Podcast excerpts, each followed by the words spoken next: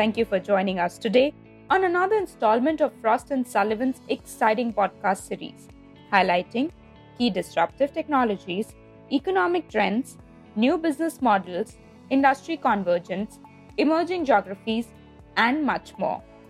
I'm Khushbu Jain, industry analyst with the Life Sciences Research Team, and today I will be talking about mergers and acquisitions landscape in the life sciences industry.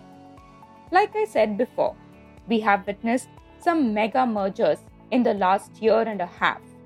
Talk about Celgene and Juno, followed by BMS and Celgene, Takeda and Shire, CVS and Aetna, Cigna and Express Scripts. These are all big-ticket, multi-billion-dollar deals. And yes, some of these deals are more on the periphery of our industry, but they have a significant impact. They threaten the shift of power centers, and they have the capability to define bargaining power. Again, because we are talking about threats, we cannot ignore the impact of FAMCA, our big technology group comprising of Google, Apple, Amazon, and Microsoft, making significant inroads in the healthcare industry. And these two factors combined have partly catalyzed these big budget deals. Core companies are looking for rapid growth. They are looking to anchor themselves deeper in the markets, safeguard their competitive edge, and most importantly, prepare themselves to battle the transition to value-based care. Now, companies have always used mergers and acquisitions to fill gaps in their portfolios. But now, there's a new mantra: radical growth as opposed to mere synergies. In line with this thought, we could expect fewer deals, but some very high-value deals in the near future as well. But to be fair, this is only one side of the coin. While pharma companies are warming up to inorganic growth and divesting non-performing assets, diagnostic and research tool companies are witnessing a bit of a slump. And there are multiple reasons for this. First, companies are attempting to develop solutions in-house. And second, private equity investors have been very active in this space.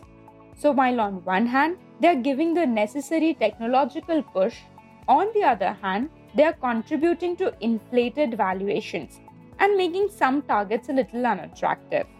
In our opinion, diagnostic and research tool companies should rely more on value-add services. They should think beyond data and more about providing insights, for instance, to derive that extra mileage from inorganic growth. This is just scratching the surface. In our latest research on the same topic, we dive deeper and map activities in precision diagnostics, connected care, digital solutions, and portfolio expansion.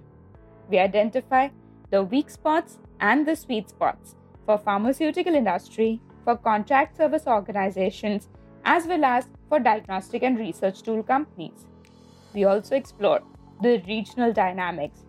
The more careful US and European investors and their braver counterparts in APAC. And lastly, we reveal the hidden gems from Startup 2.0 ecosystem and identify the kind of startups that are emerging as lucrative acquisition targets. I want to leave you all with one final thought. Will the industry prioritize digital deals in 2019, or will they continue to chase scale? On that note, I hope you have enjoyed this session. Please join us for future podcasts by emailing us at digital@frost.com. Thank you for your time.